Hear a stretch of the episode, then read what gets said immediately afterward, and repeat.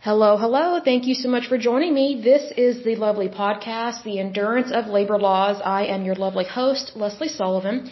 And today is episode 45, and we're going to take a look at the American Train Dispatchers Association. It's a short one, but that's alright. We can definitely move right along. But first of all, I want to give a big shout out to my listeners, so let me go to my lovely list here. So let's see, big shout out to Oklahoma, New York, Texas, Pennsylvania, Massachusetts, Rhode Island, and Virginia. That is wonderful. Okay, so let's go ahead and start on this one here. It is the American Train Dispatchers Department in Train Dispatchers. It was founded in 1917, and I'm looking at the emblem, and it looks really neat. The only thing that kind of concerns me is that it looks slightly communist, and it's because it reminds me of some of the emblems and logos from the USSR. Like I'm kind of surprised there's not a sickle or a hammer on it, but um, it's still a neat looking logo. It's just it kind of reminds me of the USSR, which is concerning a little bit. Um, but it says here they're headquartered. It gives the street address, but it's headquartered in Cleveland, Ohio, in the United States, and have locations in the United States. They have 2017, sorry, 2,718 members uh, key people is F.L. McCann president. They have affiliations with AFL-CIO. So let's go ahead and start on this one. It says here, the American Train Dispatchers Association, or Train Dispatchers, is an American trade union representing railroad workers. The train dispatchers belong to the AFL-CIO as one of the organization's smallest members, and I can see why. Because they have a little over 2,000 members, that's not a lot compared to what we have seen in the past. And a memory just came to mind. There was a girl um, that was my lab partner in a chemistry class in college, and her boyfriend um, was actually going to school or a trade school to become a um, not a railroad worker, but one of the guys that is in charge of trains and things like that. And I had no idea, like a conductor or something. I, I can't remember what it was. But I just looked at her. I was like, they have schools for that? They have a trade school? She goes, yeah. She goes, I had no idea, but it's something that she said that it was something that he's always wanted to do ever since he was, he was a little boy. So in high school, I guess his parents encouraged him, which is awesome because I think the worst thing a parent can do is say, no, you're not doing that. You're going to do what we want. I think that's a horrible, evil thing to do, to steal a child's dream and steal their ambition and just replace it with what you think they should do when you're not that person, you're not that child. But good for this guy's parents. They recognized that he was really interested in something. So they encouraged him and they said, hey, well, look and see what programs you would like to take a look at. Is there a particular school? Is it a trade school or a college? But it actually is, I guess, a type of degree. I just don't know what kind of certification it is technically. But what's interesting is that he was going through that trade school certification while she was going to college. And I guess the the plan was, and they were very much in love with each other. So I have no doubt that they are married and probably have a wonderful and beautiful family. That I never met him, but I could just tell by the way she talked about him and um, just their relationship. From what I gathered from her, it was a very kind and pleasant relationship. Like she wasn't goo goo gaga uh, with her heads in the clouds. She was a very well grounded individual and I was like, man, she will make a guy a great wife. It was just, she's a really, I don't know how to describe it. She's what we call a keeper, kind of thing. So I imagine this guy very much wanted to marry her. And so, um, anyway, the plan was was that he would finish up his certification to be a train conductor or something, or a train engineer, whatever it was called. And then she would finish up her degree, and then they would move for his job, because I guess whenever they, whenever they graduate from railroad school or whatever it's called, they get moved around quite a bit in order to learn about different trains within the United States and sometimes within Europe. But mostly this is predominantly in the United States because they have to learn about passenger trains that are more electric now as opposed to coal. But then they also have to learn about trains that function predominantly on coal you know, like coal that gets thrown into a fiery furnace, that kind of thing to give it power. You know, just like we put fuel, gasoline in our cars, trains either have to be run by electricity or by uh, coal, which is a type of fuel, so that it moves. So he had to learn both ways of operating a train. And so whenever he graduated, or whenever he graduates, because I didn't see her after our class ended, unfortunately, but um, I guess whenever he graduates, he has to move based on what he needs to learn, almost like an internship. So it's a very difficult job. That's another thing. She, you know, when he first told her when they were dating that he wanted to do this as a career, she was very concerned for his safety because it's a very dangerous job. Like the number one thing that can happen to them is that they can fall off a train or they can get their leg or arm caught in a wheel and immediately get severed and they can die really quickly from bleeding out to death, like things like that. Like this is a very dangerous job working on trains. So that's why they have really good schooling, they have really good certifications, and that's why they train them extremely well in different types of situations so that first of all, the employees on the, on the train are safe and they know what they're doing, but also if something were to happen to a passenger or cargo or something like that, they know how to handle it. So anyway, it's one of those things that, you know, we we don't really think about trains as a way of transportation these days because I would say the United States we predominantly drive our own cars. Well, per, you know, way back in the day, if you look at this, I'd say the 1960s and back, most people did not have their own car. I mean, it was considered a luxury, I think, 1950s and back. But it was one of those things that we didn't have all these highways just yet, not till like the 60s and 70s, because that's infrastructure. And so, I mean, I could speak to Oklahoma on this one. We're still building some of our highways and redoing some really old ones, and some of our bridges are really bad. Like they're missing chunks of cement on the underside, on the underside of the bridge. Excuse me, my voice is a little weak this morning because it's cold outside, but some of our bridges, like I look at our bridges when I'm driving because I'm like, I am so glad I wasn't driving under this bridge when that big old hunk of cement just dropped. I mean, it's some of our bridges, actually a lot of them need to be redone, but that's infrastructure. So what we take for granted or what we forget is that the mode of transportation way back in the day was that people took the train. They didn't have a car. And also, if there wasn't necessarily a train that was close to them, they would take a bus to the train to travel across country and things like that. Because I had relatives way, way, way back in the day that, you know, they lived up here in Oklahoma, but they didn't always want to drive down to Texas to see our relatives, so they they just jumped on the train. And there, I was like, there was a train that went from Oklahoma City to Dallas, and they're like, yeah, that was how it was done back then. Like you, like if you wanted really good uh, merchandise, or if you wanted a, a really fancy fur, the best furs were sold either in Dallas, Texas, Los Angeles, or New York City. So the closest fur place or the closest place where you could buy like marble or really nice furniture, things like that, you would get on a train in Oklahoma City and you would go down to Dallas, Texas, buy your merchandise, and if, if you could take it back with you, you would, but if it was too big like furniture, you would have it shipped back to Oklahoma City to wherever you lived. That's how things were done like way back in the day. So anyway, you know, trains still are operational. I think more so now they do more cargo type stuff. I think that's one reason why when we see trains, I don't think they look very pretty like back in the day. Well, it's because they don't look very pretty or elegant is because they're not passenger trains. Then also with the electric trains that we have, I think they're called Amtrak or something like that.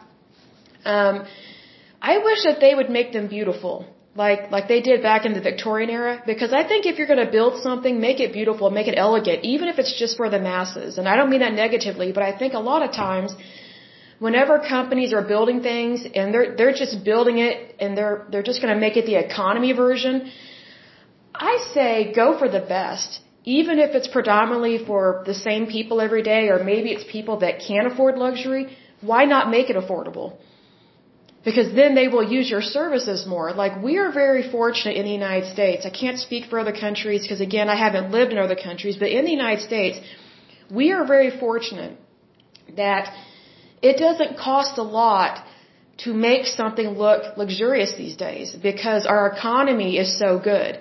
And we have access to a lot of different goods these days that they did not have access to back in the Victorian times.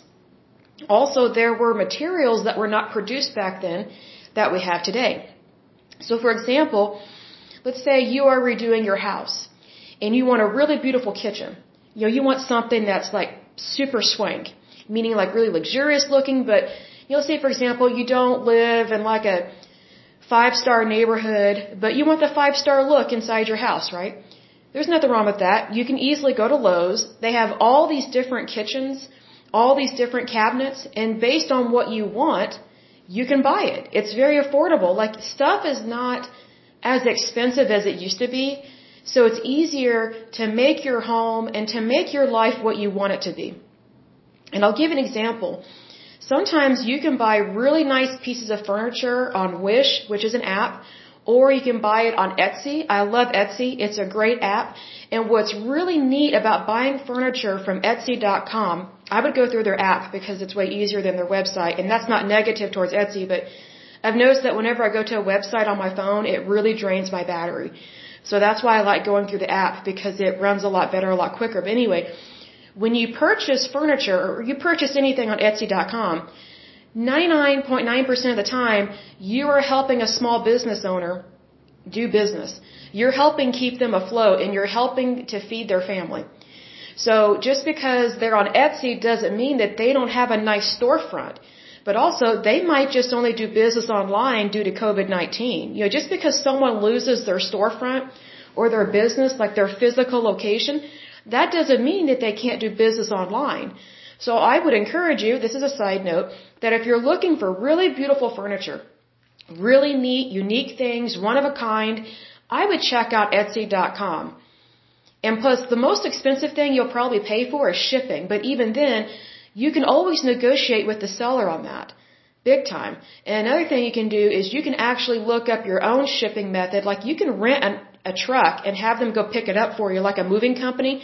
So you can get different rates, whether it's national, like a national company, or a local company, or you can go get it yourself. Like if it's just across the state line and you have a truck and a trailer and you don't mind driving to go get some, hey, that's easy peasy.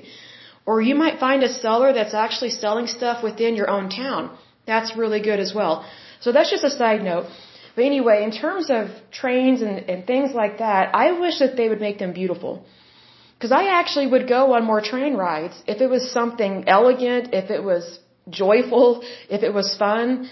I mean, I don't want to go on a train that feels like I'm on a local commuter bus. Because typically you're stuck on a train for several hours. So if I'm going to be stuck somewhere, I want it to feel like I'm not stuck. I want it to be a service. Like I actually wouldn't mind. I don't know if you've ever heard of Hercule Poirot, but that is a series of books that was written by Agatha uh, Christie, and the BBC um, well, I say the BBC, the, the British have really done a great series of him, and I think the best Hercule Poirot is uh, portrayed by David Suchet. And so whenever he travels on trains, I love the trains that he is traveling on in those episodes, but they're, they're from the time period of the 30s or 40s. And what's interesting is that even back then, in the 30s and 40s, they had nicer stuff than we do today because they made stuff to last in that era and they wanted it to be beautiful. So what's interesting is that whenever you see David Suchet uh, playing the role of Poirot and he's on a train, more than likely he's on a very nice train, which of course does cost money, but if you want something, you will work for it and you will pay for it. So it's, it's an investment. But anyway, you see where he's being served soup, he's being served wine, he probably could order champagne, things like that. I'm like, I would totally pay for that. Like I actually wouldn't care what the cost is. I would actually not mind paying a lot of money if I know that the service is really good. As opposed to feeling like I'm just being transported on, on a bus. I don't mean anything negative towards a bus, but there's a difference in the service and there's a difference in the environment kind of thing. But anyway, I wish our trains were like that because then I actually would make it a point to use trains more often as opposed to driving everywhere. So that's just my personal opinion, but that's just me. So let's go on and talk about, it talks about their jurisdictions here, which sometimes there can be tiffs with unions. We've seen that in the past. So it says here, uh, ATDA operates mostly as a craft union representing railroad dispatchers. Specialized forms of dispatchers including trick train dispatchers, night chief dispatchers, and assistant chief dispatchers are also members of the union. The organization also represents the crafts that provide power to electrified trains, mostly on commuter lines. That's what I was talking about. The titles in this jurisdiction are, are power supervisors, power directors, and load dispatchers. On short line railroads, the organization acts as more of an industrial union and also represents trainmen, uh, engine men, maintenance of way employees, and uh, mechanics and clerical staff. So let's see here. It says the train dispatchers hold collective bargaining agreements with the following companies. So let's take a look at this. It says Alaska Railroad, Amtrak, Burlington Northern and Santa Fe Railway, Belt Railway of Chicago, Conrail Shared Assets, CSX, Grand Trunk Western Railroad, Indiana Harbor Belt Railroad, Kansas City Southern Railway, Massachusetts Bay Commuter Railroad, Metra, Montana Rail Link, New Jersey Transit, Norfolk Southern, PATH as in P-A-T-H, SO Line as in S-O-O, it's either SO Line or SO Line, I'm going with SO, known as CP, South Shore Line, Staten Island Railway, Terminal Railroad Association of St. Louis, and Wisconsin Central Limited. And it says some of the history here. The union was founded in 1917 at a convention in Spokane, Washington. An earlier organization called the Train Dispatch Association of America preceded the establishment of the ATDA by 27 years. During the Great Railroad Strike of 1922, the train dispatchers did not participate, but neither would they perform work of other unions. That's very interesting there. So I think it's one of those things where this is a small one because trains are not as common as they used to be. We still have trains, but it's not, it's not going to have the huge labor force because it's not really like what it used to be. Like I know some relatives in my family that, you know, when they went off to college, this was back in the 60s or 70s, it would have been the 60s technically, the 60s. Um, they, they decided to go to college and so instead of driving to college, because it wasn't common for your children to get cars, like maybe they had a bicycle, but you know, if your child was going off to school, they took a train. Well, some of my relatives in the 60s, when they went off to college, they basically packed a suitcase, their parents took them to the train station, and the train took them to the town of the college, and then they had to find a way to get to the college, more than likely rent, rented a cab, or maybe they met someone there that was already in school and took them to the dorm, things like that. So whenever my relatives wanted to come home for Christmas or holidays, they would take the train back home to Oklahoma City or Edmond, wherever it was, you know, wherever the case may be. So trains were more common back then. So if you think about it, when you have more passenger type trains, there's going to be more employees in that field. Why? Because passengers, they're not the same as cargo, not by any means. So when you have passengers on a train, it's almost like a cruise ship. You know, cruise ships, you know, they employ probably a minimum of 800 to 1,000 employees on cruise liners. Because think about you have chefs, you have people that move um, the luggage, you have people that clean the rooms, you have the performers. Those are just the employees, and that's quite a bit. Well, let's look at it from a different point of view. If you have a ship, not a cruise ship, but just like a cargo ship, you're not going to have as many employees as a cruise ship because you're not having to meet the needs of people. You're just moving cargo. And we've seen that with the was it the longshoremen union, which that's one of the ones that irritate me because they were they were one of the people that they get paid almost equivalent to a doctor, even though they're not a doctor.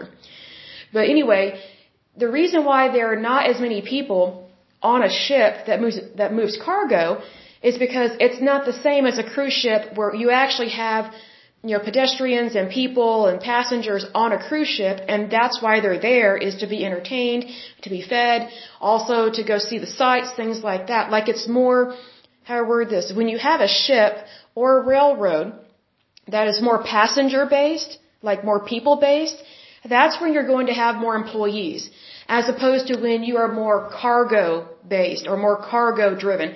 So that's probably why this union does not have very many workers or doesn't have very many members. But I guarantee you, if trains were to have more passenger trains and, and then be actually really nice, like really swanky, nice trains like they used to be, then we would probably see a spike in membership of unions and associations like this because you would actually have more employees that are actually involved in that trade and that's how they are earning their living, if that makes sense. So, but anyway, um, let me see what the next union will be that we will take a look at. And I will double check and always make sure that we're not um, redoing these. The next one is the Associated Actors and Artistes of America. And then there's some others listed right below it. Oh, there's the Guild of Italian American Actors. That one will be interesting. That's like three episodes ahead. But anyway, so that is it for today's lovely podcast. As usual, I pray that you're happy, healthy, and whole, that you have a wonderful day and a wonderful week. Thank you so much. Bye bye.